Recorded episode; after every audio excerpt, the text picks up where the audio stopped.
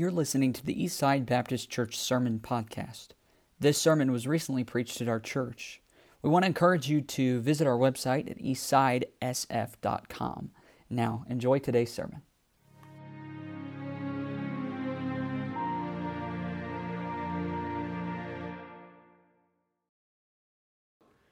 Psalm 41, if you'll look in your Bibles, verse 1. And follow along here. Notice in Psalm 41, verse 1, the Bible says, Blessed is he that considereth the poor. The Lord will deliver him in the time of trouble. The Lord will preserve him and keep him alive, and he shall be blessed upon the earth, and thou wilt not deliver him unto the will of his enemies. The Lord will strengthen him upon the bed of languishing, or when he's sick. Thou wilt make all his bed in his sickness. I said, Lord, be merciful unto me. Heal my soul, for I have sinned against thee. Mine enemies speak evil of me. When shall he die and his name perish? Isn't that good to have people thinking of, of you in that way? And if he come to see me, he speaketh vanity. His heart uh, gathereth iniquity to itself. When he goeth abroad, he telleth it. Now listen to verse 7. All that hate me whisper together against me. Against me do they devise my hurt. They want that individual, the psalmist, David, to hurt. They wanted him dead. The, you, you can read those passages and see that's exactly the goal that they had. But notice um, they devise my hurt. Now go over to 1 Peter 4.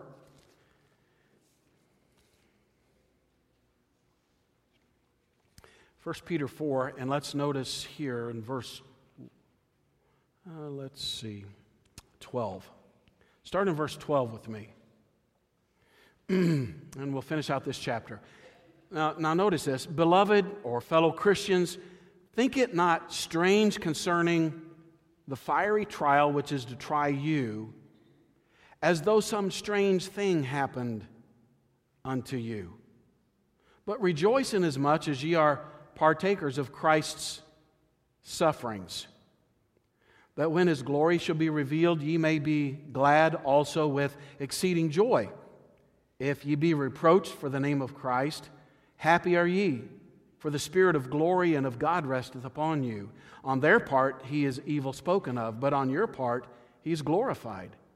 But let none of you suffer as a murderer or as a thief or as an evildoer, or as a busybody in other men's matters.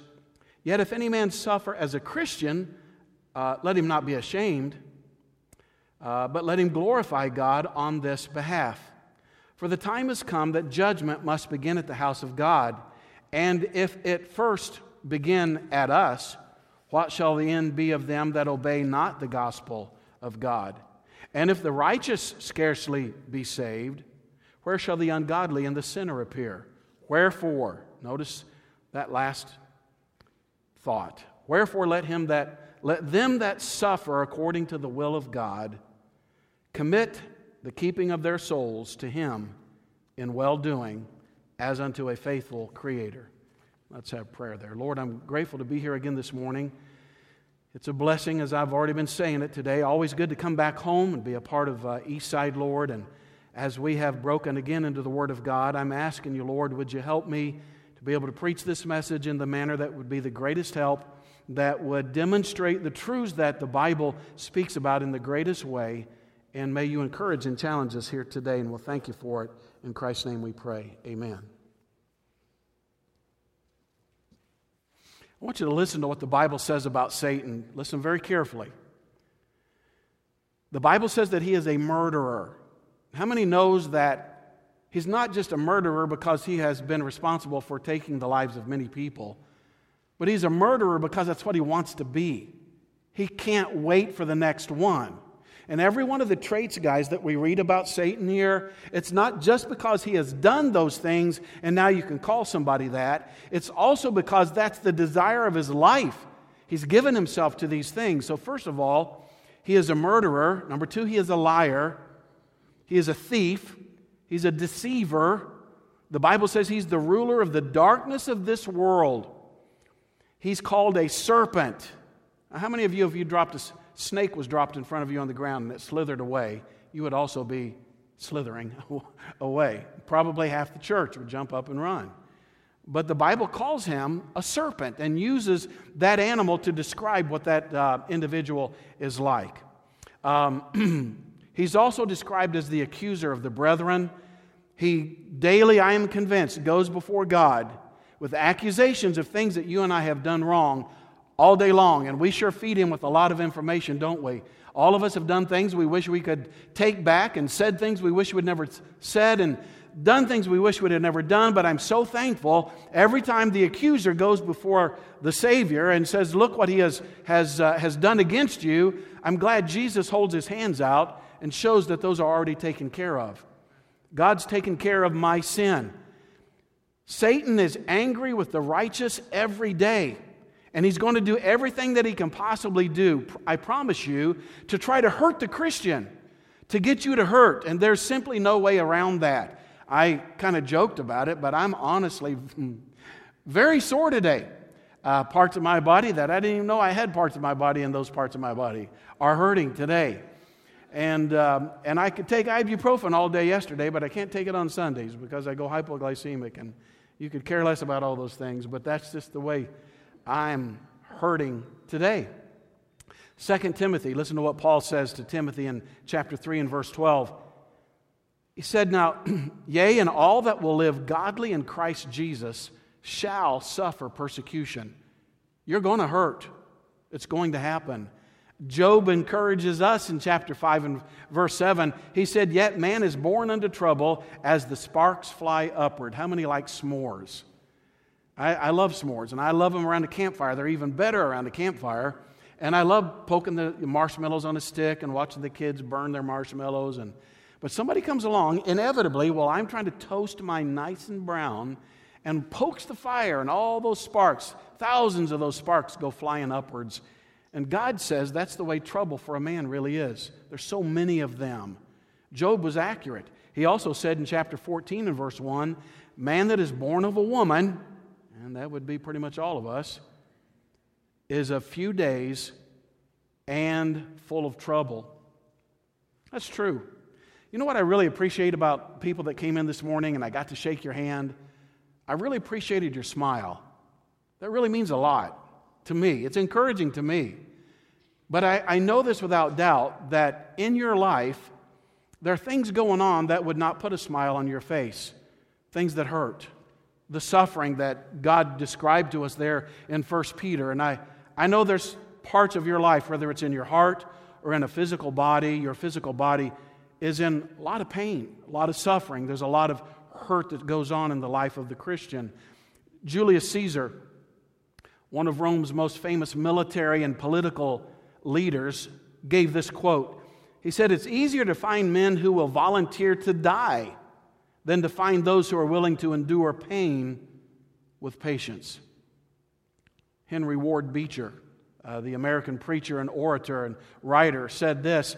He said, The moment an ill, and we could relate that to our pain or suffering or, or hurt, the moment an ill can be patiently handled, it is disarmed of its poison, though not of its pain. I found that to be true. In other words, you can be experiencing pain and hurt, but not have its destructive qualities dictating your life. That's why you could shake my hand this morning with a smile when I know there's things in your life that are hurting. That's why you can do that today. I, though there are some tough things going on, I can smile because God is my Savior. And if I died today, I, I go to heaven. Amen. I mean, those are great thoughts, and, and I have good things in store for my life. So, what I want to say this morning is, guys, if we don't keep hurt in perspective, we will soon become one of its casualties. And the pews that have empty spots in them today will grow even more. And you will soon disappear. And somebody that was wanting to grow in the Lord, and somebody that wanted to be faithful, and somebody that had a desire when you used to come to church and you wanted to really worship God and you wanted to make sure He got all the honor and, and the reason why you were at church, that will soon drift away. And if you begin to focus only on the hurt, and if that's all that's on your heart and mind, and if all you can think about is how tough life is and how difficult it is to get out of bed and just to, uh, to just get to the house of God again, and if that's all you think about, you'll become one of its casualties. And the devil would love nothing more than to send you out these back doors and never come back again. That's his goal. Hurt is inevitable. How you react to it determines whether your life is successful or not. For God, how do you act to those things that are difficult and hard in your life? So, I've got three or four simple little points. Some of you might even have these points written somewhere in your Bible already or in 12 different pages at home that uh, have, uh, I've given down over the years. But if you've never heard this message before, just some simple little points might be good for you to jot down. Let me give you the first point. Number one, hurt comes to hurt. Isn't that profound? That was hard to figure out. Hurt comes to hurt. A couple of weeks ago, I was in the book of Revelation, and I think it was chapter 9, I'm not exactly sure, but it told about those, um, those fiery serpents, the uh, scorpions that would come out of, the, out of hell, basically, out of the center of the earth. And the job of those scorpions was to sting men for, I believe it was like five months. And they would desire to die. The pain was so bad and they couldn't die. But the job of those scorpions was to inflict pain. They had a job to do and they did it very well. Um, you and I know God as our loving Savior. And still, I mean, we hurt. Those people in the book of Revelation are, most of them will be lost and, uh, and they don't know Christ as Savior, but we know Him, and we hurt ourselves. You know what's odd is sometimes we get hurt because of a friend that's in our life.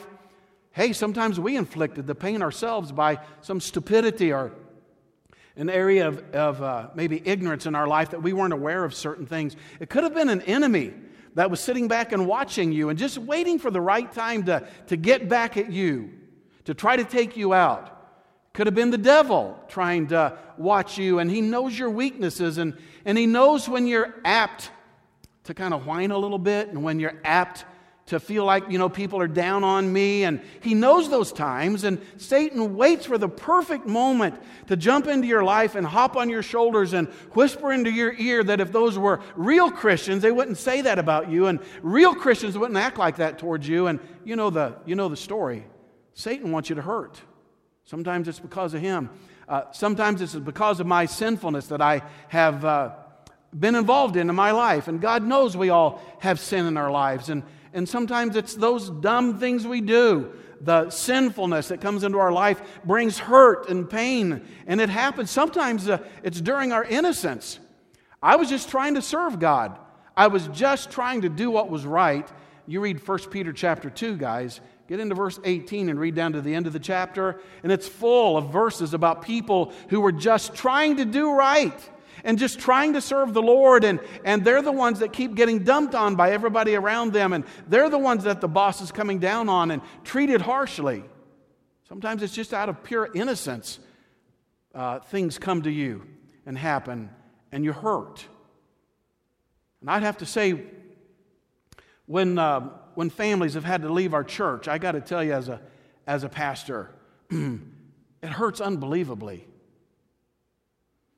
When death knocks on our family's door, I don't need to tell you how that hurts. When aging takes its toll, I have to tell you, was probably 20 years ago I preached this first time. I was probably in my 30s or 40s, and I thought, aging. I'd say this point a little differently today. When aging takes its toll on our old, worn out bodies, it hurts. Hurt comes in so many forms, it would be impossible to name all of them. You could give me your version of your hurt, but no doubt you are experiencing some hurt this morning. And I'm sure it's achieving its goal to hurt you. Those of you that are here hurting in your heart, starts affecting the way you think, your attitude about your family, or even yourself, or the church, or the pastor, whatever it might be. Those are the hurts that seem to have a tendency to drag us away. And I, I just ask you, would you please consider some of the thoughts we're going to give here this morning? Number one, hurt comes to hurt. But number two, this is probably the biggest one and the one I hope you don't forget. Hurt's main goal is not to hurt you. Hurt's main goal is not to hurt you. And if you're note takers, please get this next line. Hurt's main goal is to hurt others through you. That's what he would really rather have happen. I believe with all my heart the devil sits back and claps his hands and jumps up and down and shouts with joy when he watches you get hurt. When he sees you off in a corner crying and weeping and your heart breaking and you're wondering why this happens to me. Satan loves that, and it's, and it's a joy to him, but that's not his number one goal. Please understand this. Satan's main goal is to be able to hurt somebody else through you and to multiply the way you're going to hurt somebody else. And if Satan gets his way with you and you're hurting, he really wants you just to be the mailman that delivers the hurt to many others. Uh, for instance, if you remember in the Bible how King Saul was uh, chasing little David, who's supposed to be the king, he's chasing him through the wilderness, trying to kill the very man that God had chosen to take Saul's place. Do you remember that story? If you've read the, the Old Testament at all and you've come across that, it makes for such interesting and yet heartbreaking reading. And, and, and my question to you is this Do you really believe that Satan was just trying to hurt King David? You think that was his goal? If Saul could just finally catch up with him and wipe out that one little guy, you know, uh, not much more than a teenager, you think that was where Satan was really driving toward? No, please listen. Satan was after an entire nation because the devil knew, like God knows, that David was a man after God's own heart. Of all people in the world, Satan knew that. And God knew that as well. And Satan knows if I can take a man that's after God's own heart and wants to live for God, and if that man became the king of a, of a nation, he would lead that nation in godly ways, and people would bow down to the real God, and they wouldn't bow down to Satan, uh, eh, the devil, and Lucifer. And Satan knows that. So his goal is yeah, he wants to hurt David. He'd love to kill him. He's a murderer, remember that. But his number one goal was not to take one man out, he wanted to take an entire nation out. Put another man in there that didn't love God and didn't serve God. You read the story of the kings and see when a wicked man got into the kingdom, how bad things went for that nation and people turned away from God. Satan loved that. When he could get into the heart of one man and cause him to hurt, if I can just get him to, to get into the lives of somebody else. I remember Paul was stoned. I mean, they stoned him so badly, they thought he was dead and they left him for dead. And he came out of his unconscious state and stood up and probably stumbled around for a little while and, and then walked right back into the very city where the people that stoned him were living. And do you really believe the devil's number one goal was to take Paul out? That little humpback man that couldn't see very well. You think that was his entire goal? Or do you think all the people who have been affected by the life of a dedicated man like the Apostle Paul, who wrote most of the New Testament, who gave such tremendous examples on how to live in this Christian life. Do you think really the, the main goal of the devil was just to affect thousands, and I'd even say millions of other people by taking one man out, if they could just pass that hurt on to somebody else? On a little bit more of a personal level, do you really think that when a pastor hurts, that the devil's number one goal is just to get that preacher that preaches the Word of God to hurt? Do you think his number one goal is just to get that man to walk away from the pulpit and say, I'm done with that? I'm tired of pastoring those people. I'm sick and tired of these things being said about me or this happening to me or whatever it might be. Or there's a thousand things that have happened down through the years to men of God and they've walked away.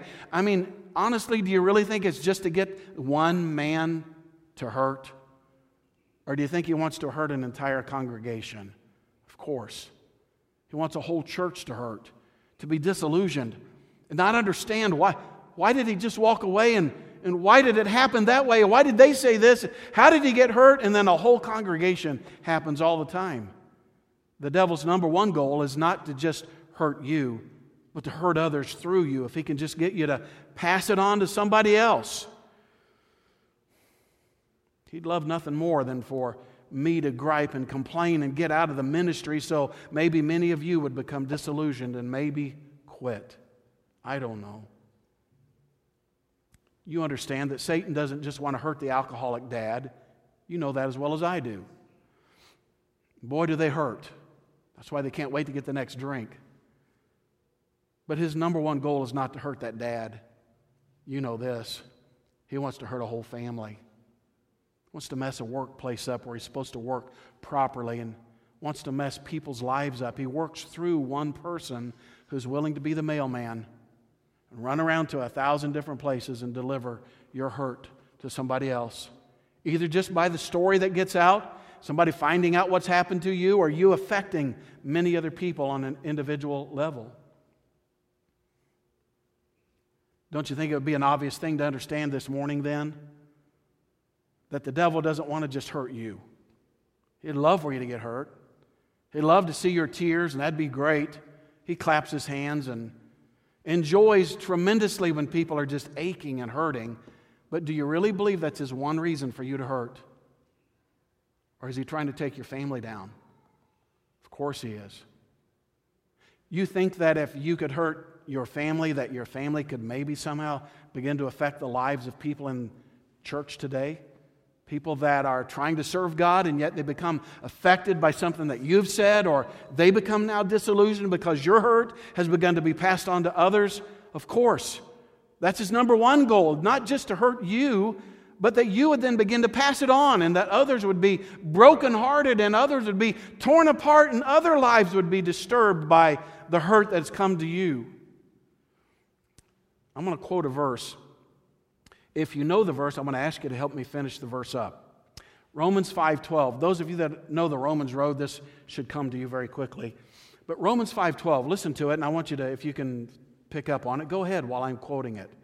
The Bible says, "Wherefore as by one man sin entered into the world, and death by sin, and so death passed upon all men, for that all have sinned."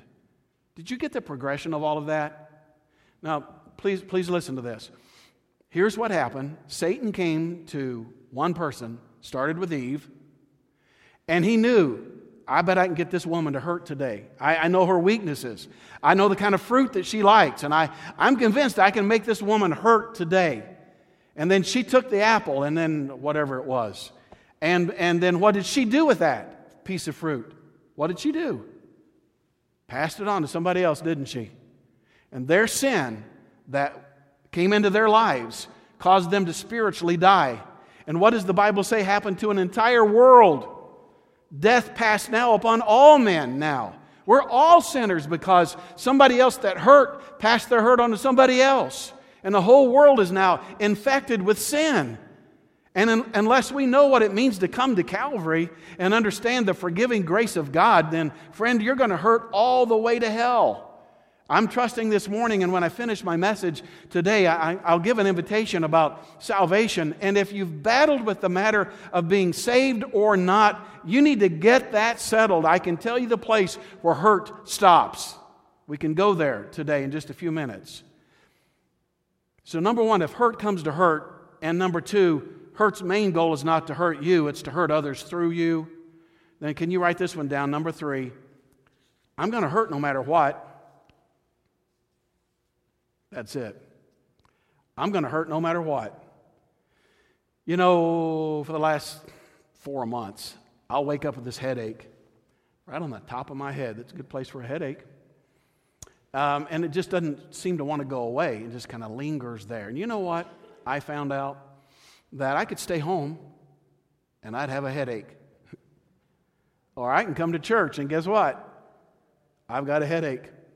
You know what? I'm going to hurt no matter what. Come to figure all those things out. You know, if I'm discouraged, I think I'm just going to stay home. I'm discouraged. Well, what would happen if you went to church? I'd be discouraged, but where would you be? Church.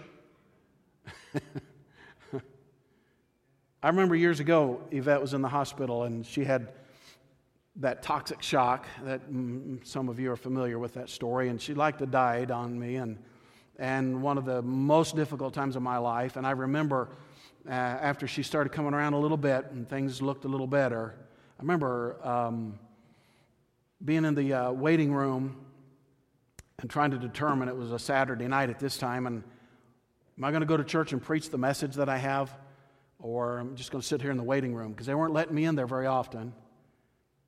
That I could sit here and be concerned for my wife, or I can go to church and be concerned for my wife. By the grace of God, I was able to come to church and preach the message. I was concerned at the hospital, I was concerned at church, but I could be at church. I was encouraged by the church that day. Everybody was praying and encouraging us. I'm so glad I came to church instead of just sitting. You understand you're going to hurt no matter what? You understand what God tried to say to us a while ago that uh, all that live godly in Christ Jesus, they're going to suffer persecution. Did you read what Peter taught us there about how suffering is going to come to us? You're going to hurt. I, I know we get heartaches, and I know they're so bad that they make you want to leave. Thank God you're here this morning. And I know that brokenness, I know what brokenness can do to us. I know we can cry buckets of tears and just, I'm not making light of that. I'm being very serious when I say this. I know how bad we can hurt. But do you understand? You're going to hurt no matter where you go in life. Why not come to the house of God? Why not begin to do the things that you know are right to do? As long as I'm going to hurt, no matter what. Let me just give you number four this morning. this, is, this is really like tying the shoelace up if the shoe is loose. Number four, you can stop the hurt with you. Did everybody hear that one? You can stop the hurt with you. So, listen, if hurt's main goal is to hurt others through me, and, and you know what? If I'm going to hurt no matter what, why don't I just determine I'm going to stop the hurt right here with me? I'm not going to be the mailman that passes my heartache on to somebody else. L- let me say this real quick. Everybody, please listen to what I'm going to say right now. I'm not saying that if you got a broken heart, you don't go to others and get encouragement and help. That's not what I'm saying. I'm not saying that if you have trouble and you're hurting that you don't look for someone to be encouraging to you. That's not what I'm saying. What I am saying is this your hurt does not have to hurt somebody else. It, I'm going to hurt anyway, no matter where you go, what you do. Why not just say the hurt's going to stop right here? I'm not going to pass my hurt and my heartache to where you're brokenhearted and you're hurting and your life is falling apart. I'm not going to you know, cry and scream at you in a way that, because that's what's inside of me, to make you feel full of anguish and wonder, now what am I going to do? You got others running around the house. Their life's falling apart. The family's falling apart. And if I'm going to hurt, I want everybody to hurt. No. When will somebody stop and say, you know what, I'm going to hurt anyway? I'm just going to stop it right here. I'm not going to pass it on to you. I don't want to hurt you. I don't want your life broken also. If you're hurting, guys, I promise you, by the grace of God, you can work through the hurt. You really can. If I'm brokenhearted, why not just keep on teaching that Sunday school class through your broken heart? Keep working that bus ministry. Keep uh, being faithful to a, a sound booth or a prison ministry or Sunday school class or those faithful in the nursery or the junior churches. Aren't you glad that while they hurt, they still come to watch our kids? Amen. Why not just work on through those things? Why not just determine Satan's not going to just use me as a delivery boy to, to deliver my hurt to dozens of other people? I'm just going to stop hurt with me. And then I'm going to go to, the grace of God. And from God's throne, I'm going to ask God, give me grace to endure what you've given to me in this life. Paul said in 2 Corinthians 2 and verse 1 But I determined this with myself that I would not come again to you in heaviness. He had a broken heart. And he wasn't going to come to them with a broken heart and dump it on them. For if I make you sorry, who is he then that maketh me glad? But the same which is made sorry by me. God says it another way in Romans 12 and verse 21 Be not overcome of evil, but overcome evil with good. Let's go back to Calvary some 2,000 years ago. Is everybody still with me? We're wrapping this up this morning. Let's go back to Calvary's Mount and let's see a Savior hanging on the tree. His face is so disfigured from being beaten. Um, they say when the lictor was whipping him with the whip, that sometimes it was so severe it would rip a man's bowels out. I don't know if that's the way he was hanging, but he looked pretty bad on Calvary. Is there anybody here that would say, I'm sure glad Jesus didn't just say, I've had it with this bunch, and pass the hurt on to you? You can have your own sin. You can take care of life yourself. If this is the way you're going to treat me, then go ahead and, he could have just said, go on to hell. Try to make it on your own. You're not going to make it. Uh, I'm just going to call 10,000 angels and I'm coming down from here and I'm leaving. I'll just tell you what I'm very, very glad about. I'm glad Jesus Christ saw the hurt of an entire world that was caused by somebody else who passed it on to an entire world. I'm glad when Jesus Christ looked down from heaven and saw how hurting you and I would be if we went into a devil's hell. I'm glad Jesus Christ planted a cross on Calvary's Hill and said, uh, The hurt stops here. This is where it stops. This is where pain and suffering and anguish and, and being delivered into a devil's hell stops right here. I'm willing to suffer and take the anguish and the pain. I'm willing to take the suffering so that others might be made free in the Lord. I'm just saying this this morning. There are people around you that are hurting. That's been obvious.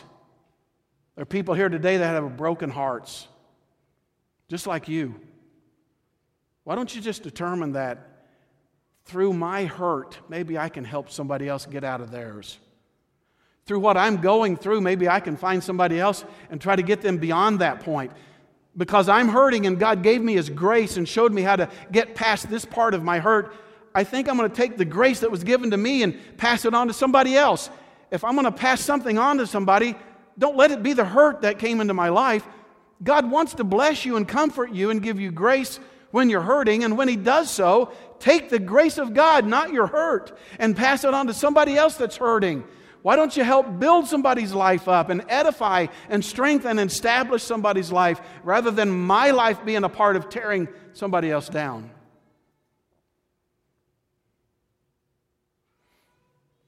Somebody could, in frustration, say, Well, preacher, you're just being insensitive to my hurt this morning.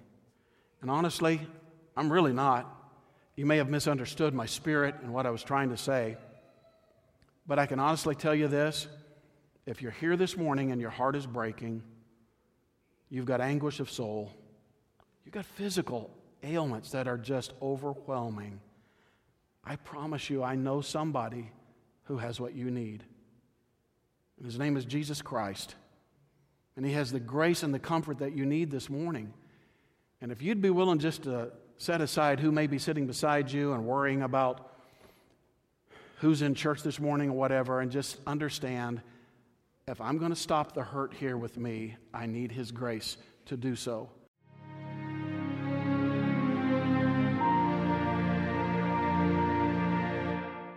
We want to encourage you to visit our website at eastsidesf.com.